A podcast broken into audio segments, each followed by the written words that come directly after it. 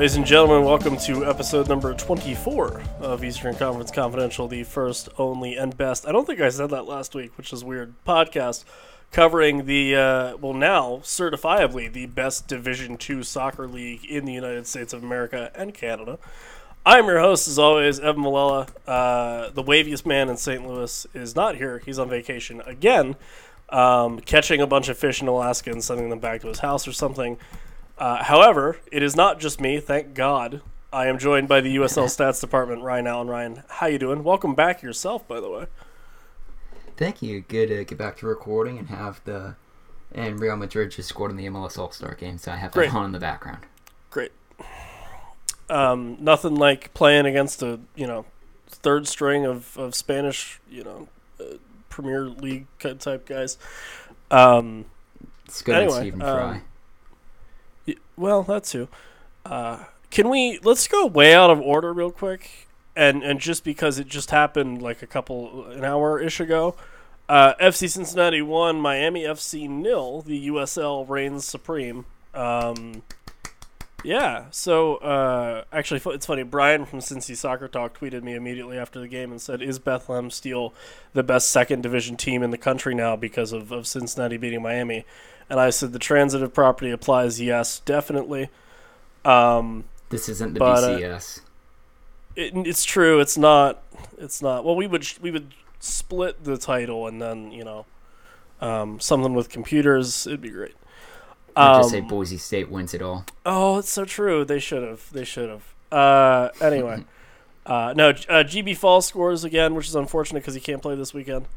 Um, His fourth of the tournament. fourth. Of the, he's. You know what? He scores. Uh, Justin Hoyte with the cross, which is great. Um, but yeah, no. Since he's gonna host Red Bull now on the fifteenth or something like that. yes, sounds 15th. right. Cool. And they would face the winner of Sporting Kansas City, who has won the tournament on previous occasions, and San Jose Earthquakes in the final host TBA. Yeah, I, that would be interesting. Um, anyway, First, they'd be the first, or they're the first non-MLS side since the semi to make the semifinals since 2011, in which the Richmond Kickers lost 2-1 to eventual Cup runner-ups at your Chicago Fire. there you go. Although Chivas USA made the semifinals in 2012, and they're now a non-MLS side. Hey, hey, there's still their lineage still lives on through Jake McGuire. Or drawing 2-2 with the homegrowns. That's well, it's a different. Guadalajara. That's a different thing. I mean, it's not a different thing, but it's a different thing. Um. anyway, uh, so so really out of order show just because we, I figured we'd bring that up, but um, let's let's talk the week that was week 19 of the USL season. And we'll start by ripping off the band aid, uh, for, for me at least. Bethlehem Steel suffered their worst, worst loss uh, at home uh, ever, ever. Um, 4 0, which ties for the worst loss in club history when they lost 4 0 to New York Red Bull 2, the eventual league champs, on April 10th, which featured a uh, 15 second own goal by Joshua Yaro. Yeah, it wasn't a pretty match for No. you guys, Evan. I'm No. sorry about that. Aaron Jones with a red card in the 73rd minute. Yeah. Lewis Hilton getting a brace, 7th and 48th. Jorge Herrera in the 19th. Alex Martinez scoring in the 80th. It just seemed like an all around great performance from Charlotte, who who held possession 55 44. And it was their 10th straight unbeaten match. And they've just really climbed up the table here in recent weeks and have games in hand over Charleston and are looking primed to take them over in first place in the next coming weeks, Yeah. especially with this weekend being such a pivotal match. Yeah, isn't that isn't that crazy if there's a team, uh, you know, because at least for for my perspective, without looking at the table super intently every week, I was like, oh, it's just going to be Charleston, you know, just kind of running the floor. Um, and maybe because I thought Red Bull two did that last year, so why should- shouldn't someone do that this year? But um, now Charlotte, they're the real deal. Um, Enzo Martinez is, is amazing. Um, really, from a from a Bethlehem perspective, the biggest thing to take away from, other than no one's happy that this happened, which in a way is a good thing um, because we have some winnable games coming up and, and some games against Tampa Bay who we're close to in the standings, kind of things like that. Um, that Aaron Jones red card is interesting. Um, because they've they've tried Trusty out wide at left back, and actually he played kind of the left in a 3-4-3 in the in the MLS homegrown game, um, which is interesting. But um, I don't really I like him as a center back more, um, and you know so maybe we'll see Matt Real and and and Matt Mahoney next week at the wingbacks. I don't I don't know. Um, but that's really the big thing is just to see you know what kind of rotation we get with Jones out, who's been phenomenal this year for for Steel.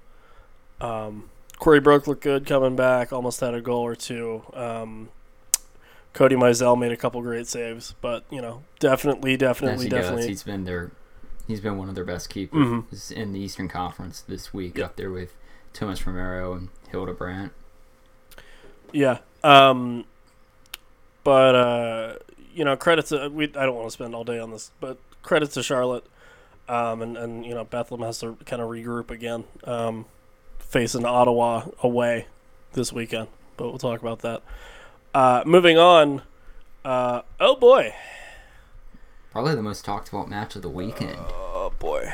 Um, I I will say, I will say, I think that, and and this is every fan base, but I, I think that when you draw fifteen to twenty five thousand people and have a little bit of an outspoken face of your ownership in in Jeff Berding, I feel like we hear this a lot more coming out of Cincinnati than anywhere else. Uh, but but the uh, the orange and blue faithful like to talk about how bad the referees are a lot. Um, that being said, three penalty kicks when you lose three to two is not great. Um, but if anybody from the Cincinnati you know contingency is expecting an answer from Pro or USL even about you know the refereeing, I wouldn't hold your breath. You'll die. Um, all that to say, Rochester three, FC Cincinnati two, and, and a bit of a shocker. Um, yeah, two red cards, thirty-five combined fouls. It's uh, it's a bit ridiculous, but you know, those penalties, at least the one that Wallfall got to tie things was was legit. Yeah, I mean, to you know, with this right here it was two red cards. Djiby had, Djiby Fall had a second yellow sent off at 42, and then backup keeper Dallas Jaye was shown a red card from the bench for I think offensive language and was sent off from the fourth ref. The team actually released a statement eh, on there, which is, I guess, I don't know what the correct word to use here for the team releasing a statement on referee calls. Um, I mean, so like I I get why you do this. Um, I mean, it's to show displeasure, and they did speak with the league, right. but- well but the thing is right so so if this was me and i get that you know you're you're in the heat of the moment you're very passionate you you know uh, uh, you broke your attendance record league average 20000 thing whatever that was so you wanted a you know a positive result. But um you know, if you were to ask around with the other teams in the league who've been unsatisfied with the refereeing, which I think at times has been all of them, um, and you go, hey, you know, other than submitting to the league, is there anything that's going to, you know, speed up this process or make it more transparent? The answer is no. Um, so why you would come out to your fan base and go, oh, the referees are terrible. The league should do something about this. There's not enough. And I, you know what? I think the the critique where it was there's not enough full time referees in this country is is perfectly accurate. But you know, to mm-hmm. say that you oh you know we got we got screwed over and, and all that stuff, it, it doesn't matter anymore after the final whistle. And- in the long run, calls like that should balance themselves out over the year. sure.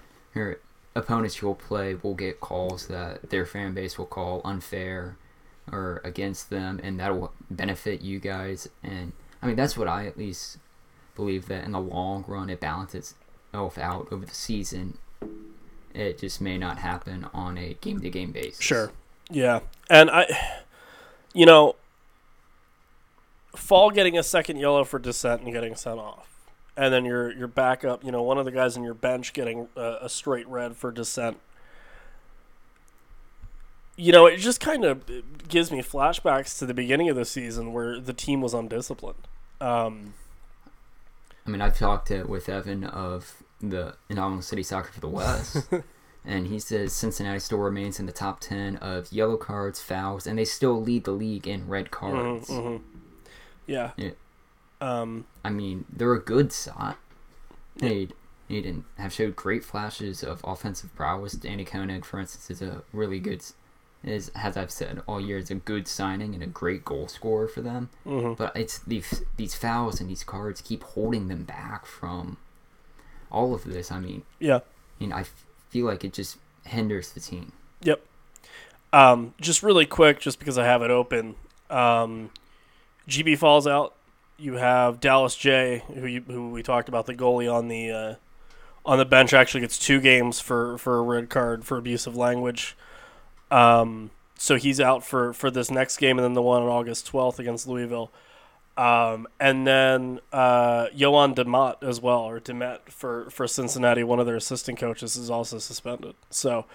Um, just you know, not not a good look for a team that's that's trying to really present itself professionally, and you know, um, the results on the field are clearly there. So it's it's it's got to be frustrating in a way.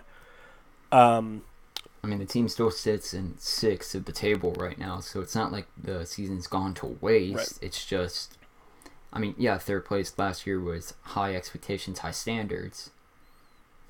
And so they have it's a step back from what they were last season. Right. Right.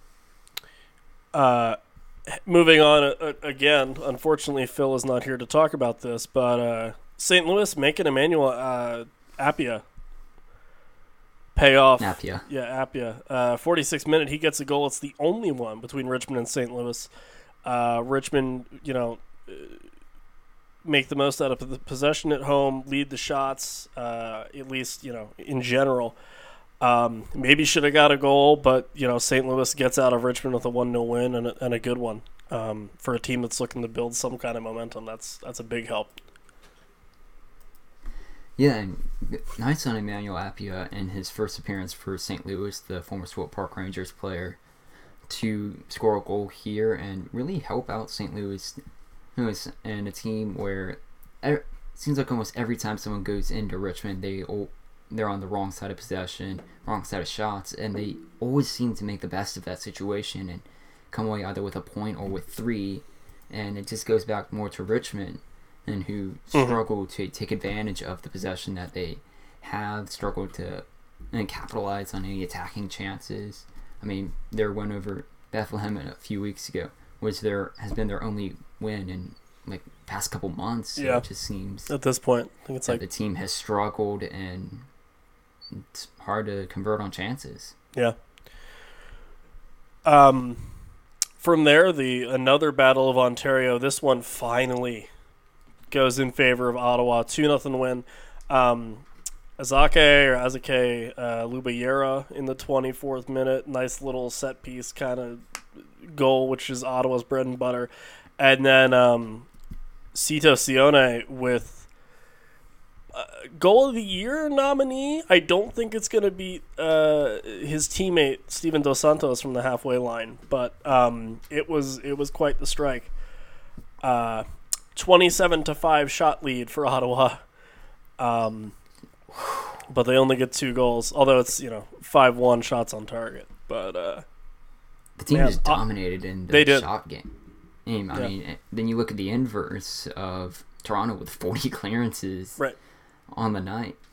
Hey, but I mean, I have it up here in the show notes. Just the shot graph for Ottawa on the night is just covered in their box in shots. They had Yeah. 10 block shots on the night, which is more than Toronto recorded. Period. And good, good on Fury to score their first goals and win over their Canadian neighbors and USL play to kind of at least establish themselves. I still think they are definitely the better side over Toronto in the league, clearly. But it was at least getting over that hump that to say, okay, now we can at least score and beat our neighborhood team. Yeah, yeah. Um, and then I have more things that relate to this weekend, so I won't talk about it. Uh, Charleston, Orlando City B, a nil nil draw. Ryan, you were there. I'll let you talk about this if you if you want to. If you don't, I understand. Yeah, it was um, an interesting match. The rain definitely affected pitch conditions. It delayed kickoff about 10 minutes. Orlando ended up controlling possession for the match 54.9 to 45.1.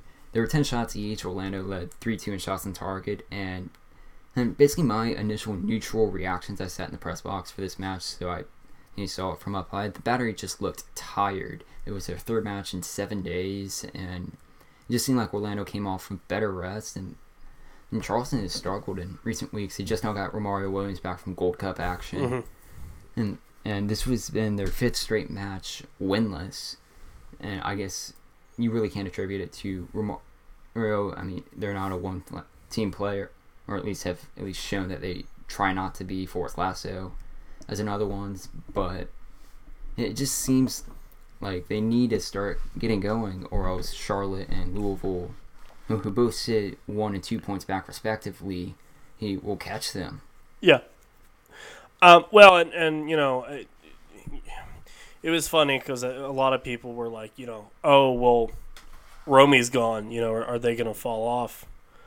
Um, apparently, none of us like looked at their calendar. Um, because I think if anyone sees three matches in a week, like literally a week, um, you would think, yeah, they're not going to do too hot there. And um, credit to I Orlando mean, City B for against Pittsburgh, but and Yeah. a point here. I mean, it's two of nine. Yeah. Um, but I mean, you know, credit for Orlando City B to, to go in the Charleston and grab a point and, and get out.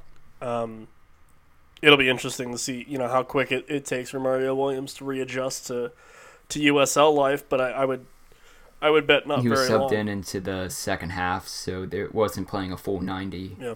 Yeah, maybe rainy conditions also impacted the pitch. probably.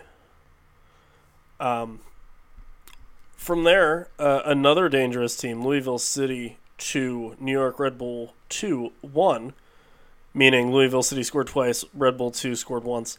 Uh, Louisville gets a, a 39th minute from Paco Craig, a 70th from Luke Spencer, Stefano Bonomo for the Red Bulls kind of sandwiches it in there in the 50th, 58th minute. Uh, possession was literally 50-50 as far as USL and, and Opta are concerned, which would in fact be the only time that's happened all year. I would I would think.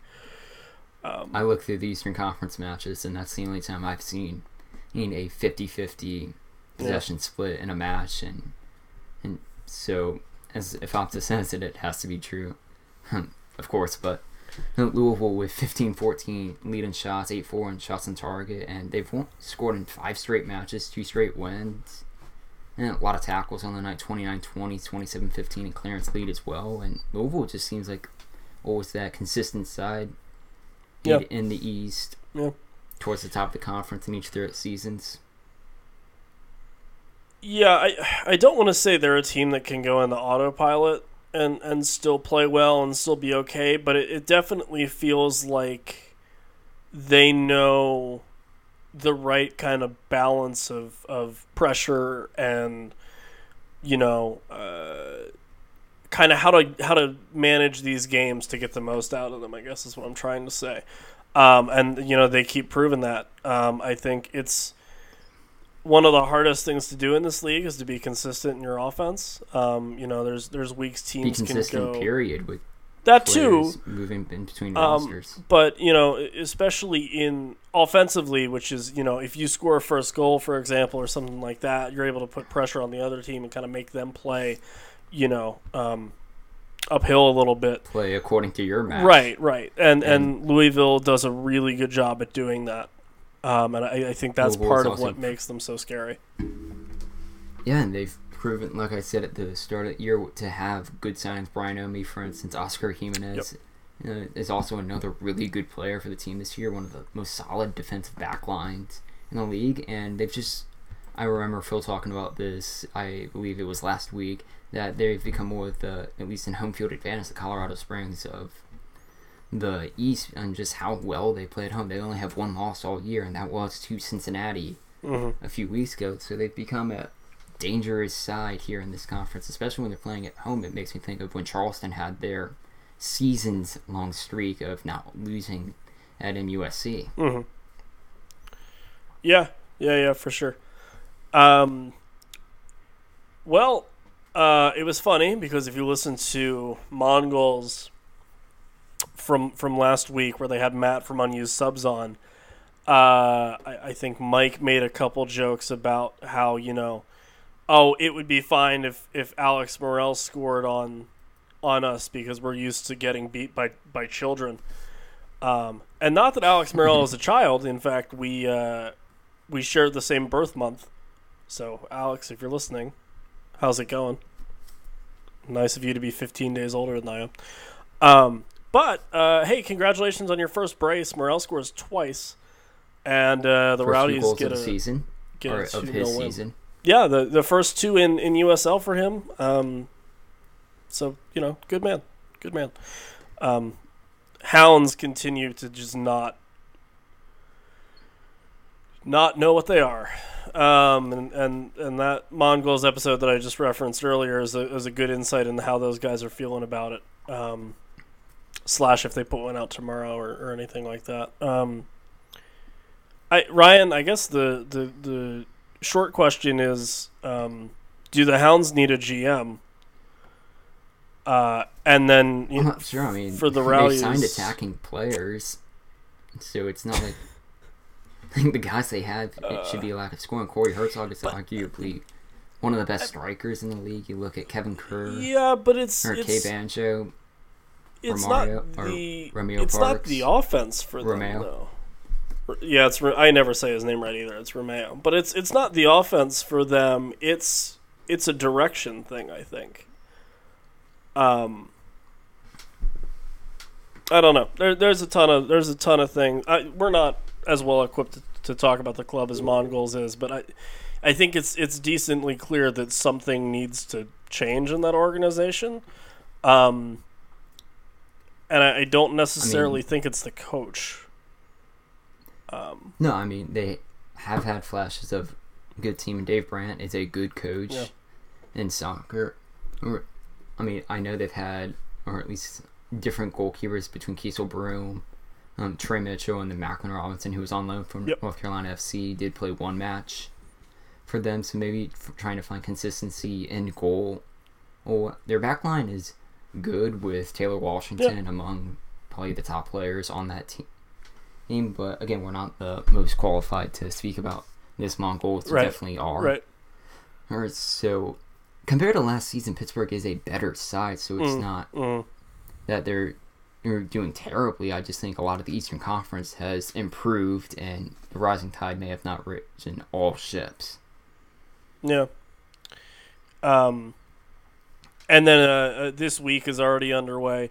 Um, if you wanted to see goals in Orlando City B versus Harrisburg, you, nope, Nope. no, you will not. Uh, tenth, sh- cl- tenth clean sheets against for Harrisburg this year. Um, Forty-seven percent.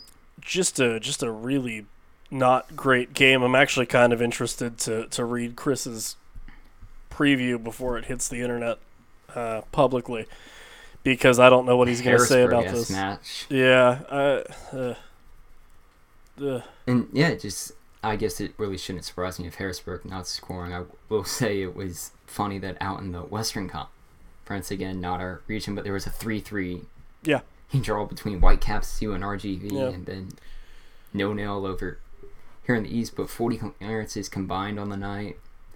A 13-8 shot lead for Orlando. Orlando leads in possession, but not much else to say other than a point for each in the table, with both teams still sitting at 24 points. If we played piece. like who's that Pokemon with with every team in the league, um, which I think we're gonna have to do now. Um, Orlando City B is like Ditto, wherein that like they can just kind of be whatever the other team is, and I think this is the case here for that one, where. Um, if Orlando City B plays a little bit more of an attacking side, I think they find a goal, or at least you know this doesn't finish nil nil.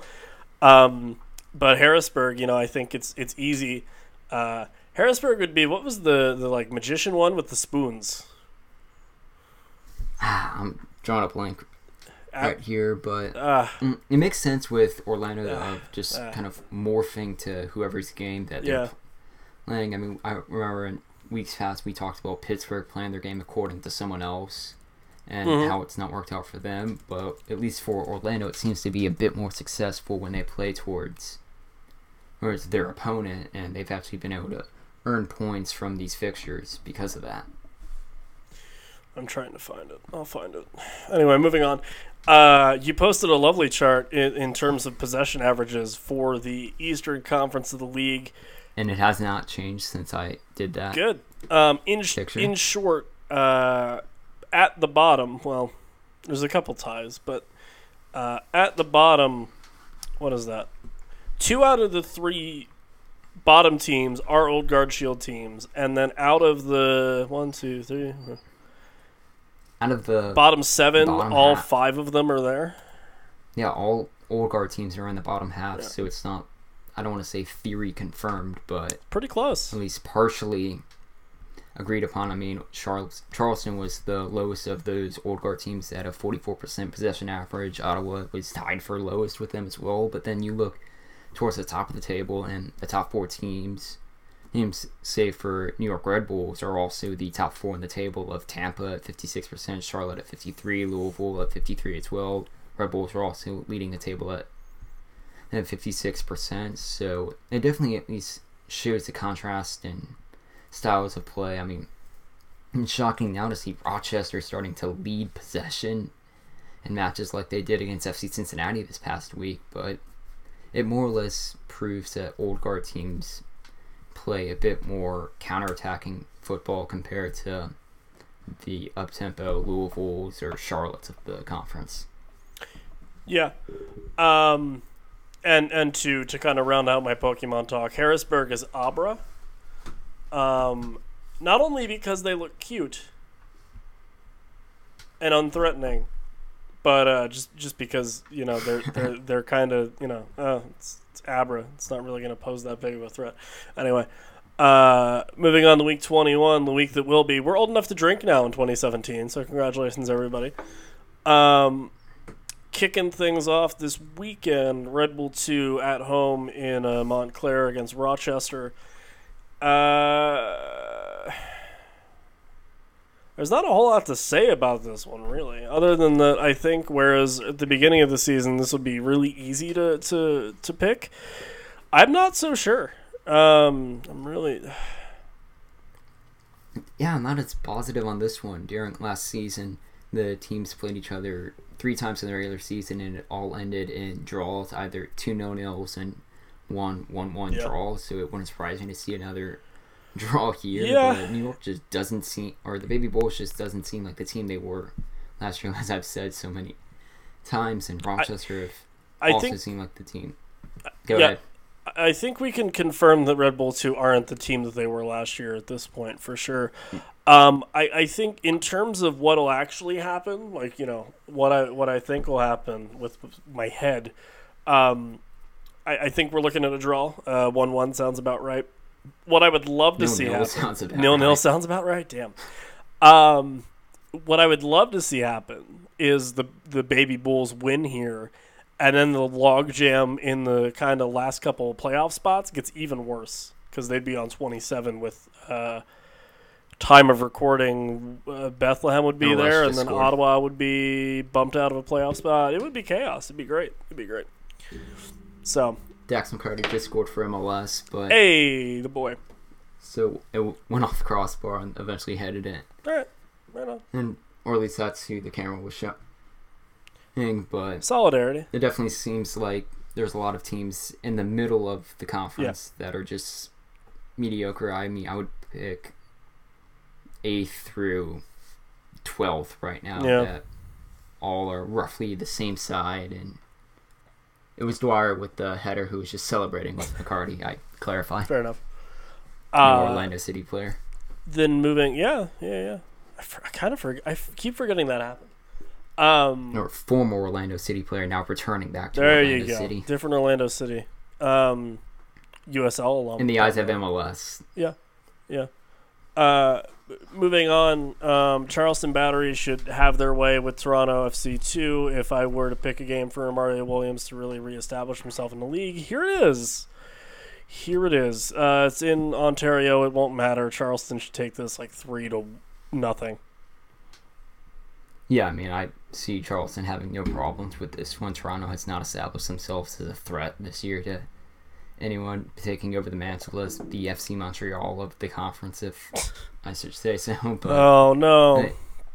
Charleston returns to force in this conference 2 0. Mm-hmm.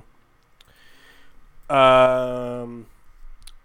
Well, since it's your pick for, for the match of the week, I- I'll figured you should probably talk about it first, I mean- at least. Mm, what else to say? It's in my ELO Power Rankings I published with the Novel City Soccer. It's 1v2 of Charlotte versus hosting Louisville City, in the table it's 2v3, and both teams with games in hand have chances. If either one wins and results go their way with Charleston, they could be sitting in number one of the table at the end of the weekend, and which would be huge, especially for Louisville, who has finished second twice in the past two hmm. years. Charlotte, who has just now well, been one of the hottest teams in the conference.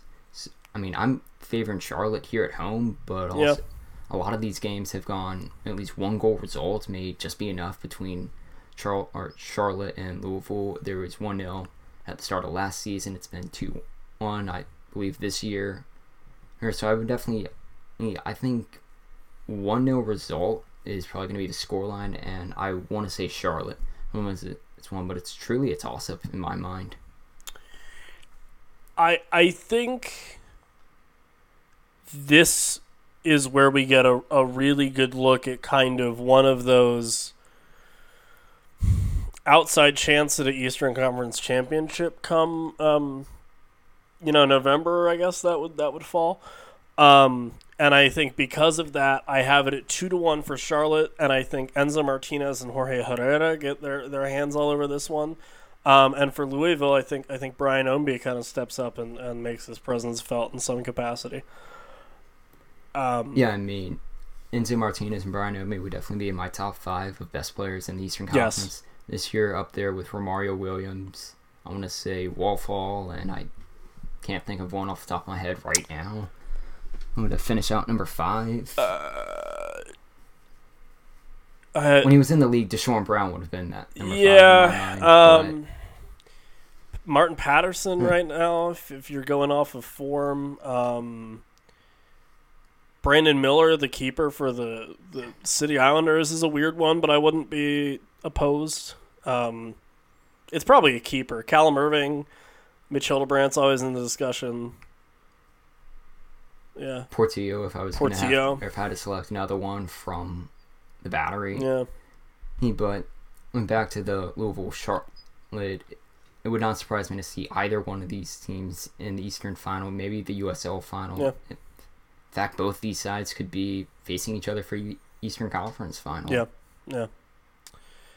Uh, and then from there, FC Cincinnati and Orlando City B. Um, I since he played a played a tough game in a really really humid kind of conditions in, in Orlando just just now. Um, I think Orlando gets a draw here. I, they might get a win, uh, but I think a draw is going to be a safer bet. Two two. Uh, no G. Well, hmm. then I remember that Djiby Fall's not going to play. Um, But Danni König is. that's true. Yeah. All right. No, I'll keep it two two. Whatever. Yeah, I think König and McLaughlin for should- Cincy. This has definitely been a at least an interesting fixture with Cincinnati having things, a few players out on red cards, and I think it's more interesting that Orlando City B has been one of the few teams to actually defeat FC Cincinnati at home this year, as Mm, they did mhm. back in May with a 2 0 result, and they fin- did 1 1, as you mentioned earlier, down in Orlando. So definitely seems like Orlando has been one of the few teams that have played up to FC Cincinnati's level whenever they meet, and I Yeah. can't. I mean, I see this both ways. If either FC Cincinnati would just come out and take a shutout win, or they would end up just doing a draw for this one. I mean, I'll agree with you and do a one-one result like they did down in Orlando a mm. few months ago. Mm-hmm. But it would not surprise me to see FC Cincinnati, FC Cincinnati take three from this. I'm always one to pick kind of weird matches for my match of the week. Um, some people also might say that I advocate people or advocate for people watching bad soccer. Um, especially when I say that my match for, for you to watch this weekend is the Pittsburgh Riverhounds at home against the Richmond Kickers. Um, A, it's an old guard shield matchup, which, by the way, OGS Twitter folks, folk, I forget who you are. Uh, if the shield exists, I know we were we were kind of talking about that early in the season when I talked to you guys, and you said that it was it was eventually coming, but you weren't sure on a timetable. Um, if it's real and it, it's a thing, um, I would love to see a picture of it because I haven't yet. And if I just missed it, that's totally my bad. Um, and then if it's not real, if you could like let us know if a timetable is is kind of popped up for that. If you want to DM me and just you know kind of keep it on the hush hush, that's also great. But um, anyway, all that to say, old guard shield match. I think this is where you can see um, Pittsburgh either figure out who they are or suffer a really weird draw or loss to Richmond, which will break their backs for the season. Um, I think anything less than three points here for the Hounds really puts them out of contention for the for the playoffs. Um, yeah, I know it's kind of early, well, but I I don't know. Ryan, thoughts? I mean, I would in, in the Eastern Conference, I would only pick Richmond and Toronto as being the only teams that would be dead in the water here. Here, but it's strange with currently looking at the table. New York Red Bulls at currently sitting eighth at 24 points. You go all the way down to St. Louis in 13th; they have 22, Yeah. and all these teams are just so tightly represented that I don't think a loss here takes them out of contention points wise. It may he suffer at least a blow to how serious the team is I- this year to be considered amongst the rest in their conference. But Yeah, I I think not so much in the points, but I think more so a psyche kind of thing because their schedule doesn't get any t- any easier from Richmond. Um, it's it's actually pretty hard. Um, they host Bethlehem. I think they have Tampa again. Um, a, a couple of just really kind of nasty games coming up for the Hounds. Um, and you know the, yeah, the past this one, the Kickers would then play Orlando City B Toronto, and then they do a home uh, host Charleston, then at Charlotte, which isn't pretty. No. But if you go back and look at Pittsburgh, they have have Harrisburg. They travel to Harrisburg. They travel to St. Louis. Mhm. They host Bethlehem, and then they do back to back or three in a row of at FC Cincinnati and then hosting Louisville and Rochester. Ugh. So it, def- it doesn't get any easier here. No. And if you're going to try and pick up points, doing it against Richmond would be the team to do so. Uh, and then and then from there, um, Bethlehem travel up to Ottawa, Ontario, Canada for the first time as they play the uh, the Fury for the second time this season. Um, the they absolutely dominated Toronto FC two in their last game. Um, that being said, the last time, the first time that Ottawa and Bethlehem met was a 2 2 draw, um, which featured a, a hell of a strike by, by Sekou Kone. Um, and, and talking to Brendan this morning, um, Coach Burke, uh, he really thinks getting pressure to them is the easiest way to break the team down. Um, not so much trying to counter like Toronto did, but really forcing them, you know, out wide and forcing them to make a lot of a lot of quick passes. Um, Rosenboom played a really good game against Toronto, and just kind of neutralizing one or two guys in their team, and and you know making it hard for them to to live their life at home where they get a little bit of love from the Canadian uh, uh, soccer officials. Um, is going to be the key to success. I think Bethlehem bounces back, gets a win because they're definitely not happy um, after uh, a thumping by by Charlotte, and uh, and they'll get three points and move up to thirty on the year.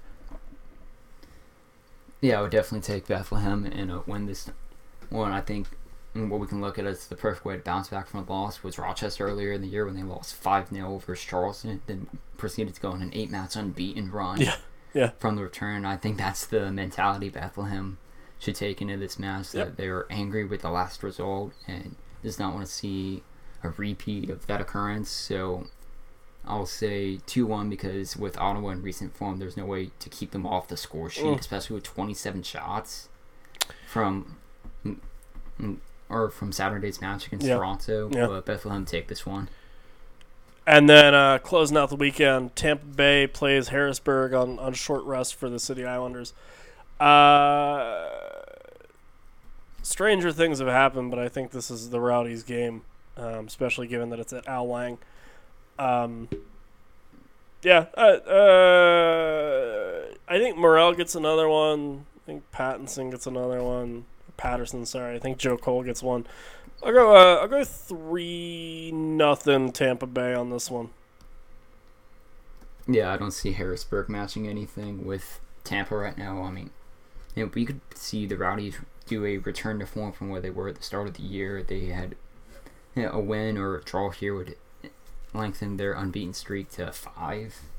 Even they've had of their last four, three of them have been 2 0 results against Pittsburgh, Charleston, and Cincinnati in recent history. But even at home, I don't think Harrisburg has a chance in this one. I'll pick 3 0 There you go. with Cole and Morrell taking two.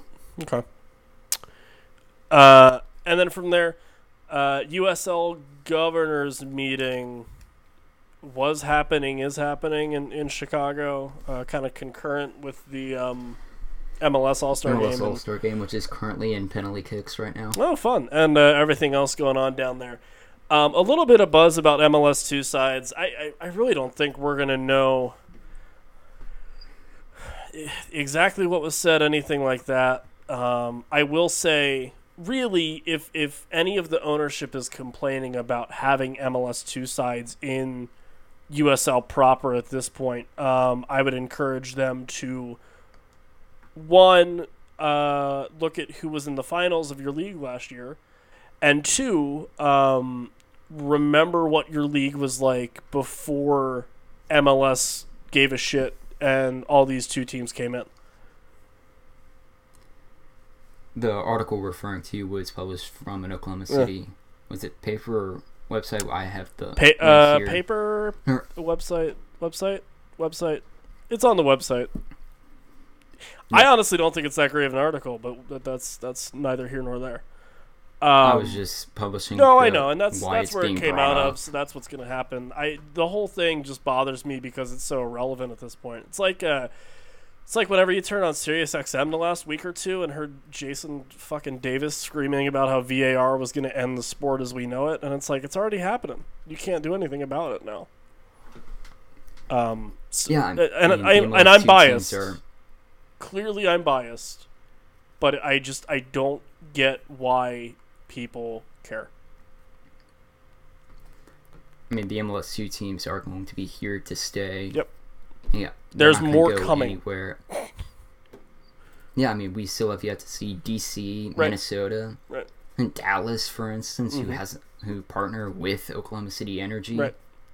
And so maybe they were upset about losing their partnership again. That's Western Conference, not our forte of conversation. Right, but, you But know, what struck out to me in this article was there was one Eastern Conference team that said, regardless of what would happen, they would refuse to drop down and they would focus on player development yeah, at the highest level. Yeah. And I know you said that was Toronto, but I always took I took that more as it's either New York Red Bulls or Orlando. Speaking Yeah. on that one right there as Um, teams that focus on player development but want to perform at the highest level. yeah, we're never gonna know. Um, honestly, I don't even know who's representing Bethlehem. Um, if anyone is there and would like to tell me, um, that would be great. I don't feel like reaching out to the first team for information like that. Um, and and that's you know, Brendan redirected me to, to Earnie Stewart, so I don't really want to waste everyone's time by doing that because that man has enough going on with trying to right the ship in the MLS. But um, uh, yeah, I, you know, another one of those things where we're never really going to know what's what's going on behind closed doors. Uh, we don't like to end on, on negative things, so we won't. Uh, the MLS homegrown match that happened last night between uh, the, the MLS homegrown players and uh, Chivas Guadalajara's U20s was chock full of former USL guys. Let's run down the list, shall we? Shall we? Chris Goslin, uh, Atlanta United, played for the Charleston Battery. Um, Andrew Carleton as well played for the Battery. Tyler Adams for Red Bull. Derek Etienne Jr. for Red Bull. Evan Louro for Red Bull. Jordan Hamilton for Toronto, ex Wilmington Hammerhead, and then um, Derek Jones and Austin Trusty for for Bethlehem slash the Philadelphia Union now. Um, nothing cooler to me than seeing, um, especially Truss and, and, and DJ play in in uh, in MLS games in general, but especially stuff like this. Um, and especially seeing you know three of those guys going a whole ninety minutes, um, and everyone getting at least a half is, is awesome, except for Tyler Adams. Trusty, Derek Jones, and Jordan Hamilton being the ones that went the ninety. Yep. Chris Goslin of Atlanta and Charleston, and had the assist on the eventual tying goal against Chivas Guadalajara U twenties. These, but it was just it's a great experience for these players and for the MLS homegrown. It always seemed like that was a MLS two team all star.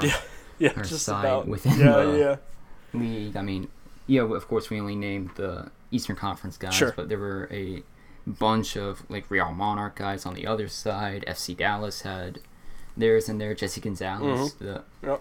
who just switched confederate or federations from Mexico to the United States, played a half for the homegrowns as well. So it's just really good to see the MLS two players at least being showcased on here and other MLS All Star news. Real Madrid did just beat All Stars on PK. He's again shrug for its USL show, but Yeah, yeah. No, no, no, no, no. That's another podcast. another Uh, podcast. It's a USL themed. Oh, there we go. podcast, Yeah, yeah. yeah, there you got it. Um, yeah, no, uh, you know, it's just always great to see those guys progress and, and get recognized by the league. You know, as as some of the guys to watch, um, especially given where they played. Which, oh, look at that! Half that team wouldn't be ex USL guys if there wasn't MLS two sides. Yeah, I was at the MLS homegrown game when the All Star match was out in Denver when Tottenham were playing there, and they played Club America's Mm. U20 team or U23. So I- I'm not sure, I can't remember which. And it's just it's good exposure for these players to play at least on this stage to be showcased by the league, Mhm, and it goes back to MLS two, who being a worthwhile development Right. right. in my mind. Yep. I think the most entertaining thing from this was the numbers for the um, Chivas Guadalajara team, which Oh hit up into the triple digits. Yeah. 382 was playing. Love it, love it. Um, yeah, that's a that's a system. I don't. I never want American soccer to adopt it, but secretly I really do. Um, You don't ever want to see number 267. no, I, it would it would freak me out. It would it would freak me out. Um, it'd be like everyone's trying to go to a deli at that point. Which just I don't know. I don't know. Um.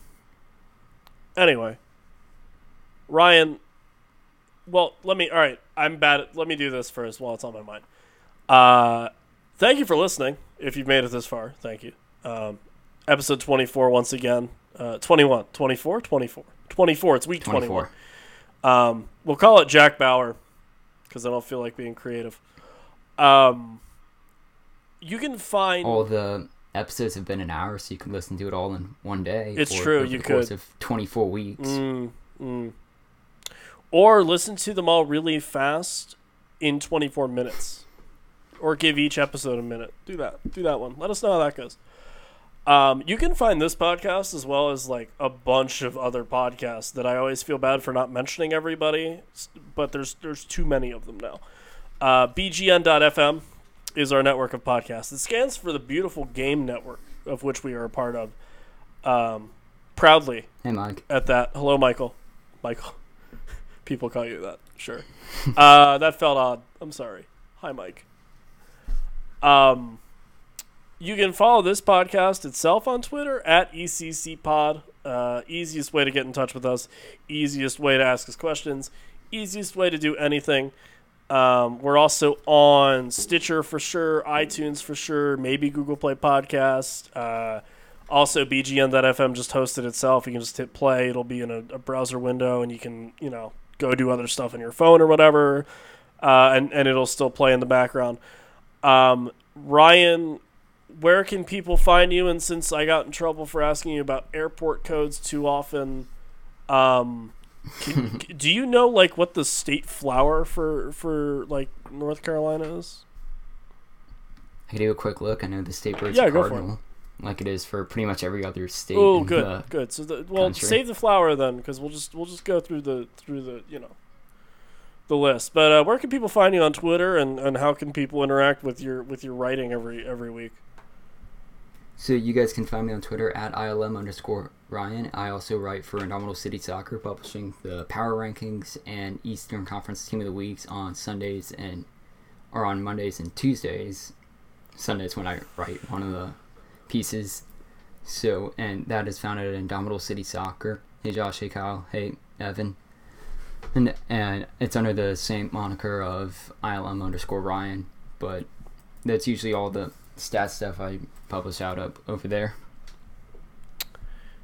Um, it still freaks me out that there's people that enjoy doing that. I get, you know, I hated. I math, love stats. and I know, I know, and, I it's know stats are different. dogwood. Someone tried to That's the- turn me, you know, onto onto stats today, and it just didn't work.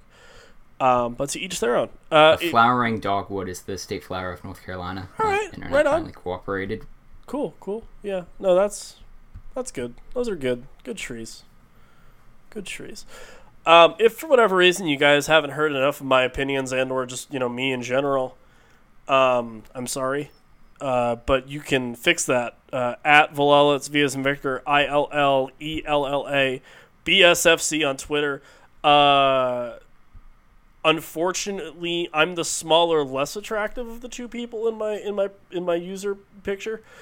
Um, but uh, you know that's just the hand I was dealt. Really, it's genetics. Sorry, mom. Um, I didn't. I did. I'm sorry. I didn't mean anything by that. Um, that'll be awkward later. And and you can find my writing uh, on brotherlygame.com. Uh, at Brotherly Game is where I live tweet a lot of the games. If you want to follow along with me on match day, um, I'll also plug Chris because he doesn't get a chance to talk about himself a whole lot. Uh, that's the gentleman that covers Harrisburg for us. Uh, he is phenomenal. Um, he did a, a really good interview with Bobby Warshaw recently after after Bobby's book came out, um, and that's got some USL stuff in it as well. Um, so so definitely go give that a, a look if you're interested at all in reading about a uh, an ex USL MLS guy's kind of career and, and what led him to that.